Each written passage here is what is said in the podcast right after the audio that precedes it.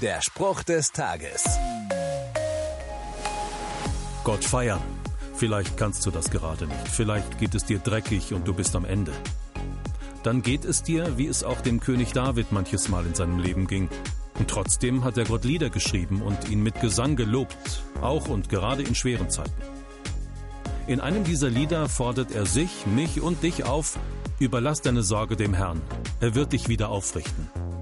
Niemals lässt er den scheitern, der treu zu ihm steht.